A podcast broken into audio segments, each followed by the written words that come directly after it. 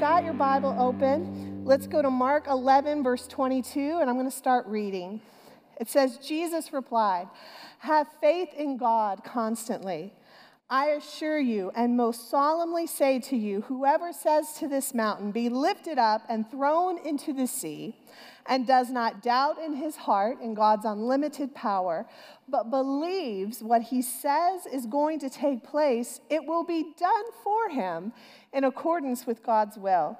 And for this reason, I am telling you whatever things you ask for in prayer, in accordance with the God's will, believe with confident trust that you have received them, and they will be given to you. Amen. So, if you're taking notes, my sermon tonight is called The Power of Prayer, and I'm going to ask the Lord for his help. Lord Jesus, Father, I thank you so much for your word. God, I thank you that it is powerful. I thank you that it is anointed. I thank you, Father, that it goes even to the bone of who we are. And Father, that it does not return void. God, I thank you that every word that I share will be Holy Spirit fueled and it will find its mark in the listener. Lord, do what only you can do. Speak to your people. The voice of the Lord is many waters. Lord, you know what every person who came in this door needs to hear. And so impart your grace, your wisdom, your love to them in the name of Jesus. Amen the power of prayer. Well, we kicked off our 21 day prayer and fast intensive on Monday. And if you haven't jumped on board with us, it's not too late. Go ahead. You can start tonight, you can start tomorrow, and finish up a couple days after we do. But I really want to encourage you to take the next 21 days the first few days of the new year will set the pace and the foundation for the next 365 in 2017. So I want to encourage you, join with us, link arms with us. There's a lot more information on the website. And I was talking to my kids and my family about the prayer and fast intensive, and there's some things we're doing as a family um, that, that aren't necessarily related to food, but I'm just trying to teach my kids, you know, what is fasting? What is prayer? How does that work? And so when we were circled up, we'd had this little discussion about it, and I asked my eight year old, I said, Well, have you thought about what you may want to fast? And we explained it to our kids this way a fast is something you give up to spend more time with Jesus. That's all a fast is. It's something you give up to spend more time with Jesus. And so my son thought long and hard about it. And I can see his little eight year old brain is just turning. And he says, Mom, I'm going to fast school for Jesus. so close, son. So close, and I think you have a future in the ministry. So I said, No, no, you're not going to fast school. Come back. And I asked my daughter separately, what, Have you thought about what you want to fast? And she said, I want to fast my little brother. And I was like, Ah. You know, it's nothing like kids keep you humble, right? You know, you think you're doing a great job, you preach the gospel, and then you go home and your kids tell you they want to fast each other. So it's so close. But the prayer intensive, I want to encourage you, jump on board with us. And so, the, the message tonight, the power of prayer, I'm going to talk about three hallmarks of powerful prayer. So that as you go through the next 21 days in your prayer closet and when we gather together, you can remind yourself and hold fast to these hallmarks because I said it on Sunday, a pastor echoed it, I'll say it again. If you're just fasting food for fasting's sake, that's a diet. But when you fast and you couple it with prayer, that's powerful. Amen. And that's what God has for us. So, in the context that we just read in Mark, Jesus was hungry a, few verses prior to that. And he saw a fig tree in the distance, and he saw that the fig tree had leaves on it. And fig trees, when they have the leaves come on board, should also have figs. They, they're simultaneous. And he walks up to the fig tree, expecting there to be fruit, and there's no fruit. And he curses the fig tree and says, You know what? Fruitfulness is unacceptable. You, can be, you can't be all leaf and no fruit. And the same is true for us. We can't be all leaf and no fruit. God has called us to fruitfulness. And so he cursed the fig tree. Well, the next day, the apostles, the disciples, and Jesus are walking, and they're shocked. The fig tree's dead. And they're like, Jesus, we can't believe this. What you prayed for just happened in like 24 hours. That's incredible. And it's in that context that Jesus shares the scripture we just read together. He said, Look, if you think the fig tree was something, anything you ask for, if it is in accordance with God's will, if you are praying the priorities that are God's, and God's priorities are the lost, God's priorities are His kingdom in heaven on earth today, when you are praying those things, when you are seeking first His kingdom and His righteousness, then there is nothing that He won't impart to you to accomplish those things. And so that's the context in Mark. So, powerful prayer has three hallmarks. And the first hallmark, if you're taking notes, is that powerful prayer brings unity. Prayer is one way that we abide in Christ. If you want to know how do I pray God's will, how do I pray God's priorities, prayer abides, it, it, ties you to it, it brings your spirit into alignment with God's spirit. It's that place where you meet. You know, John 15, 7 says, If you abide in me and my words abide in you, you will ask whatever you desire and it will be given unto you. You know, prayer for a long time for me, I treated it like I was trying to get God on my team. Now, Lord, you know who I'm married to and you know I'm right. No, that's not how you pray. You know, it's like, God, take my side. Take my side in this situation. Take, give, me, give me this thing. And I, I, I would treat my prayer like I was recruiting God for my team. And I was reminded in Joshua 5 of a verse where Jericho is in the distance, and Joshua, this man of God, is about to go take this promised land. And he's out by himself before the children of Israel go and start advancing towards this, towards this city. And he runs into this huge soldier. This is a mighty man of God. The guy's, you know, a head taller than everyone. He's, he's dressed for battle. And wisely, Joshua says, Hey, are you for me or are you for my enemies? And the man of God says, Neither, but as captain of the host of the Lord's army have I come. When you and I go into our prayer closet, we're not trying to win God to our team. The unity that comes about is where we acknowledge God, I want to be on your side. Amen. God, I want what you want. God, I want your priorities. God, I want your thoughts to be my thoughts. I want what you have in your word for every single person, not just for me. And God, I want you and I not just to have a monologue where I spend the next 30 minutes, the next hour, the next hour and a half telling you everything that I need, but God, I want it to be a dialogue because Jeremiah 33 3 says, If you call to me, I will answer you and I'll tell you things you don't know. Well, I don't know about you guys, but there's a lot of things I don't know. There's a lot of things I do know. There's a lot of facts I do have, but there are certainly some things that I would like to have God's perspective on. There are certainly some things where not everything's been revealed to me. And Father, I need you to give me your thoughts because I want to pray in agreement with your spirit. I want to pray in agreement with what you've ordained and the will you have for me. So, another way that prayer brings unity is when you pray His word. You can't get past praying the word of God. I was reading in our app, we have a reading program where you can read the whole Bible in 12 months. And I was reading, and one of the verses in Exodus popped up. And it just spoke to my spirit, and it was Exodus uh, 33. And it was where Moses was talking to God. And he said, God, it is your presence alone that separates us from all the other people on the planet. God, if your presence is not with us, we are nothing. And it spoke to me. And as I was reading and I started to pray that into my life, I was reading the word. I said, God, your presence alone separates me from everybody else on the planet. If you don't go up with me, I have nothing. Not my position, not my possessions. It is your presence. As you read the word of God, the Holy Spirit will quicken in you and he will say, pray that verse into your life. It can be something out of the Old Testament, something out of the New Testament, something that you never even really noticed in the many times that you've leafed through the pages of your Bible for the season that you're in, for that moment, the prayer, the unity that you have is that you are praying the very words of God back into your life. You know, Beth Moore is a prolific author an amazing speaker. I have never read anything of Beth Moore's that I didn't love. The woman is, is just an anointed, anointed scholar and teacher. And she had this profound quote that I just, it knocked my socks off. I want to share it with you. She said, You will watch an entire generation of Christians, of Christians, set the Bible aside in an attempt to become more like Jesus. And stunningly, it will sound completely plausible. This will be perhaps the cleverest of all the devil's schemes in your generation.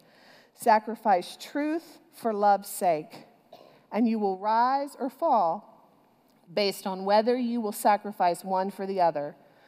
Will you have the courage to live in the tension of both truth and love? Man, let that just soak a little bit. God cannot be divorced from His Word. And He wants you in your prayer life to not only hear Him speak to you through that still, quiet, small voice, but also let Him speak to you in the red letters and the black letters of your Bible. Let that wash over you. Let that remind you of who you are in Jesus Christ and what He has for you. Because all of those promises are not for anybody except you, they're for everyone who will receive His word. And that prayer life, that brings unity to us and in our walk. I'm getting over a little bit of a cough, so bear with me. I smell, I, I kind of feel like my, my voice, I've kind of got this rich baritone kind of thing going. Maybe I should try out for the worship team right now. Like I could do your Barry Manilow set if you needed me to. But anyway, so I'm going to keep sipping this water. Um, the last part about prayer and it bringing unity is that it brings unity in the body because you are never more like Jesus when you pray for other people. You are never more like Jesus when you pray for other people. You know, we and this prayer intensive that we're, we're embarking on together, we offer you a prayer wheel. And it's not mandatory at all, but it's a tool and it's a resource for you. Because sometimes when you get down on your knees and you're finally in that quiet place where you can pray, your mind goes blank. It's like you think of a thousand things up until that closet door shuts, and then it's like, I'm in here in the dark and it's quiet and I can't remember. No. when you pray for others, and this wheel will take you through an entire half hour, hour, hour and a half of not only praying for yourself and your family and your friends, but the unsaved. That is the most tender place that God's heart has for the unsaved, for the unchurched for Celebration Church, to strengthen our church, for the will of God. Our nation could use your prayers right now. Our nation and our nation's leaders could use your prayers right now. And so when you are praying for other people, there is a unity and there is a corporate gathering in the body that shakes heaven's gates. And it makes sure that, you know, your prayers have power, but when your prayers are coupled with hundreds of other prayers, now that's something to watch and see. So, prayer brings unity. The second thing is that prayer combats unbelief. Prayer combats unbelief. Hebrews 11:6 says that without faith it is impossible to please God because anyone who comes to him must believe that he exists and that he rewards those who earnestly seek him. So fa- prayer combats unbelief. There's a story in Numbers 13. So when you go home, read it. It's a good read. Joshua 5 was the first one. Numbers 13 is the one I'm sharing right now. But the children of Israel have, have escaped Egypt, they've escaped slavery, and they're on the very edge of the promised land. And God tells Moses, send 12 spies to go search the land. It's a good land, but I want you to see how good it really is. And so Moses selects the brightest and the strongest of each of the tribes of Israel, and he sends them on this spy mission to scope out the land. Well, they get in there and they see that the land is good. Like they go to pick grapes, and the cluster of grapes is so huge, they have to put it between two dudes to carry it. Now, that is some serious grapes. I have never seen anything like that at Kroger. If two dudes got to carry a bunch of grapes, you're not paying $1.96 a pound for them, I promise you. and so they're impressed with this land, but they also see that the, the people who inhabit the land are like giants. And they say in the scripture, we felt like grasshoppers next to them. Their cities are walled. They have weapons we've never even seen before. And so they come back to Moses and the people, and they give what they think is a very fair and accurate report. The land is very good. See, we brought you this produce back. It is, God is not a liar, it is flowing with milk and honey. But some crazy tall people live there, giants. The cities are walled. There's no way we can conquer those cities. They have weapons we've never even seen before. And they started the rumors in the camp, the doubts in the camp. Now, God, in Numbers 13, he called the spies' report. There were 12 spies, 10 said, There's no way we can do it. Two said, Yes, we can, Caleb and Joshua. God called the spies' report evil not because it was inaccurate, but because it lacked faith. They had a very accurate accounting of the facts, of everything they could taste, see, smell, and touch. But it was completely devoid of who God was or any confidence they had in his ability to give it to them. You and I are going to walk into situations that God has claimed for us to have in 2017. And prayer combats unbelief because prayer doesn't say, put the blinders on, ignore the facts, la, la, la, la, la, la, la, la. Have you ever talked to anybody like that? You're like, come on, honey, you got a credit score of 250, you're not getting this mortgage. La, la, la. No, no, no, no, no. There are some facts to be told here, sweetheart. No, that's not what I'm saying. I'm not saying put the blinders on. God, in his wisdom, does not ask you to sacrifice your reason but he gave you Jesus so that your reason could be reconciled with faith and his ability to do things for you. Man, what is in the air? I'm preaching good. Thank you, Jesus. Maybe it's this cough medicine. I'm going to take it every time I preach. I don't know. Excuse me. so their report had no faith, and God called it evil. You know, you and I have to make sure that our prayer life combats unbelief because you and I are going to come out of the prayer closet excited about what God can do. We're not ignoring the realities of the situation that we're walking through. We still see fire for what fire is, but at the same time, our perspective is elevated because we're coming out of a prayer closet having heard the thoughts of God, and we are renewed and reminded that His arm is not short. That was the problem for the Israelites, and it cost them their inheritance. You know, faithlessness robs God of his integrity, it robs God of his mercy, and it robs us of our abundance. You know, I know personally, I haven't prayed enough when I start to feel a little bit overwhelmed. When I'm just sitting at my desk, doing my daily thing, when I'm at home parenting two kids who want to fast each other, when I'm trying to be a blessing to my neighbor, in the little things, it's like the littlest straws that break the camel's back, right? When I'm in that moment of feeling that straw have an outsized burden on my back, I know I haven't prayed enough.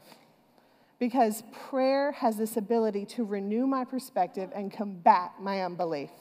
And it's an encouragement to me. Oh, I got to hit my knees. I got to hit my knees. I got to hit my knees.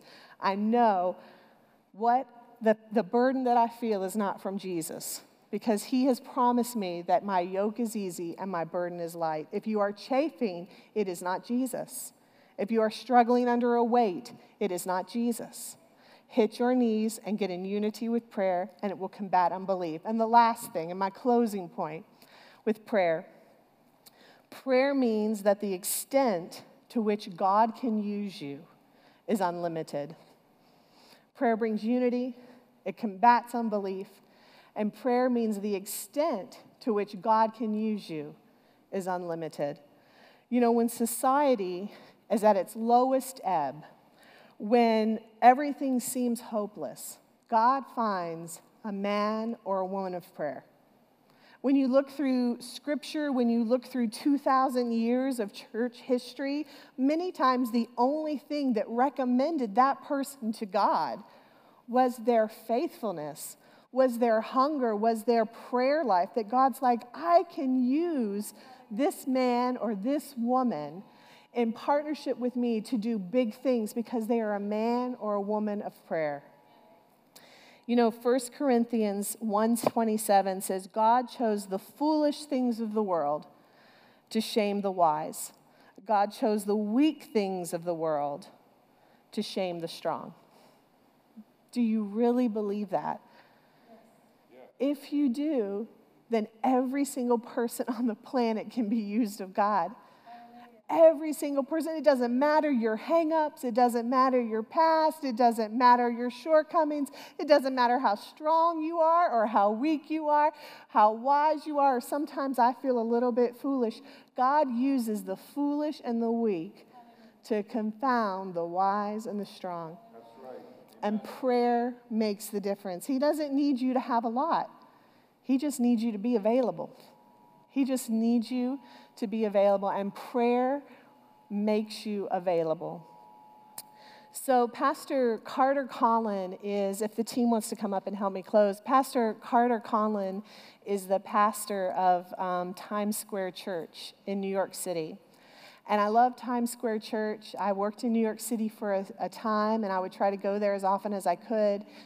And he shared that the greatest sin in Israel wasn't the golden calf, you know, where they made that idol while Moses was actually getting the Ten Commandments. Ay, ay, ay. Talk about timing. It wasn't the, the golden calf, it wasn't their murmuring. As serious as those things were, the greatest sin in Israel was their unbelief.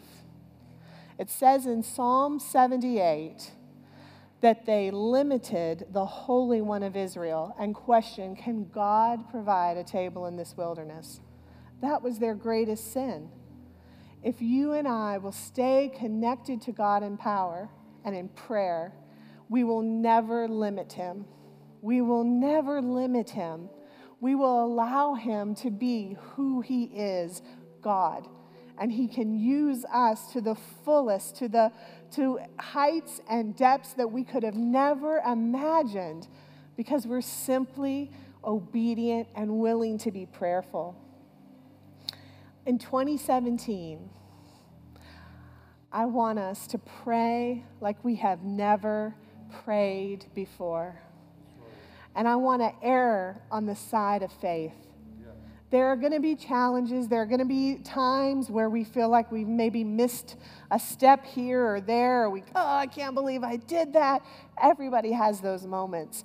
But in 2017, I want to err on the side of faith, where if I get caught making a choice, I want to be caught trusting God. Amen. I want to be caught saying, well, I knew the arm of the Lord was, was strong. I want to err on the side of faith in 2017. And our prayer lives will make that happen. Our prayer lives will ensure that that's the year that we have. Let's stand together, church. you know, um, I'm closing with a story. My family loves the water parks in the woodlands. The pools here are great. And we especially love Rob Fleming Park. And it has this giant water bucket on top of this play structure and the hoses come into it and pour water into it. And then you see that bucket start to tip a little bit. Have you guys seen that before? And all the kids start gathering under that bucket because they know what's about to happen. It pours out, and everybody gets splashed, and my sunglasses get knocked off, and the kids think it's hilarious, and everybody's refreshed. You know, in Revelations, the fifth chapter, it says that the prayers of the saints, that's you and I. The prayers of the saints, these are not the people in heaven, these are the people who are on the earth. They fill giant bowls in heaven. Their prayers, their whispers, their shouts, their tears, every part, every, every unction that they've ever had fills this bowl of incense in heaven. And it's a sweet aroma to the Lord. Just like in the Old Testament, the priests used to burn incense in the Holy of Holies as an offering to God. Today, that offering is your prayer, it is your lips. and that the angels see these bowls being filled with the prayers of the saints. Well, you don't find out what they're going to do with them until you read Revelation chapter 8. And you skip over to Revelation chapter 8, and verse 3, it says, There was another angel having a golden censer. He came and he stood at the altar, and he was given much incense that he should offer it with the prayers of all the saints upon the golden altar which was before the throne. So let me tell you what just happened. The angel picked up all the prayers of the saints. He added to it the smoke and the incense, the fire of God, the power of God. And you keep reading in the next verse, I think it's verse 4. The smoke and the incense, the prayers of the saints, ascended before God, the angel's hand. And the angel took the censer filled it with fire from the altar, and he threw it to the earth. So, what happened was the angel picked up all your prayers. He picked fire of God, the power of God up. He mixed it in with your prayers, and then God commanded the angel, pour it back on the earth. Pour it back on the earth. You and I, we don't get to see any of that happen with our natural eye. We just hear our own words.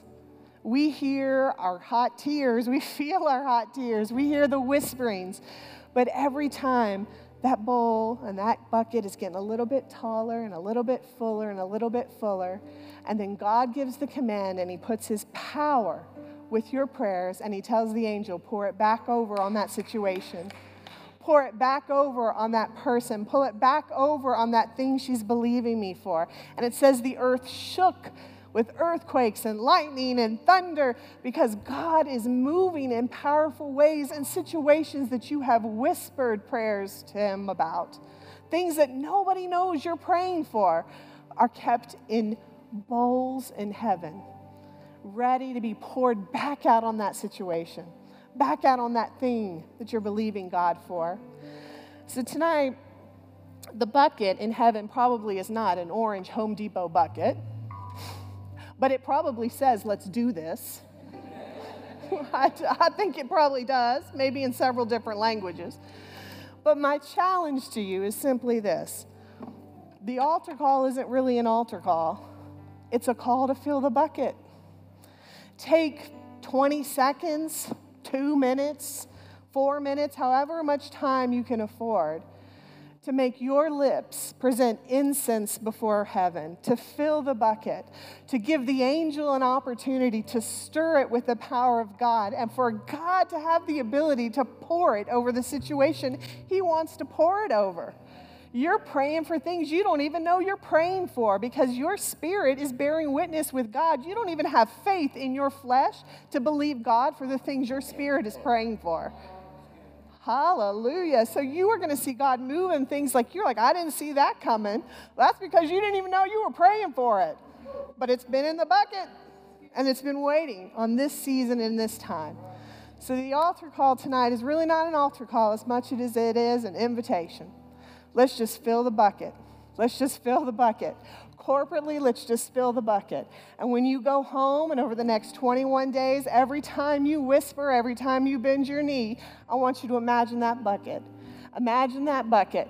When you go to take your kids to the pool and that bucket pours out, imagine God pouring His Spirit out on the earth to accomplish His good work because of your partnership and because of your prayers. So the team is going to lead us in some worship. The lights are going to dim, and the invitation is here. Let's just fill the bucket. Let me pray for you. Lord Jesus, Father, I love you so much. God, I thank you for the saints. I thank you, Father God, that you still use men and women of prayer. God, I thank you that your spirit is moving even now to give them unction, to couple with them, to tell them how to pray, what to pray for. God, I thank you that situations that we don't even know about are being impacted in the supernatural by the fruit of our lips. God, I thank you that this corner of the kingdom of heaven, the corner that Celebration Church church occupies is producing an aroma in heaven, that you are getting a fresh incense before you because of the lips in this sanctuary, because of the men and women who, for the next 21 days, are pursuing you, are seeking your face and not just your hand, who don't just want position and possessions, but God, who want your presence just like Moses did. God, we bless you, we praise you, we glorify you. In Jesus' name, Amen.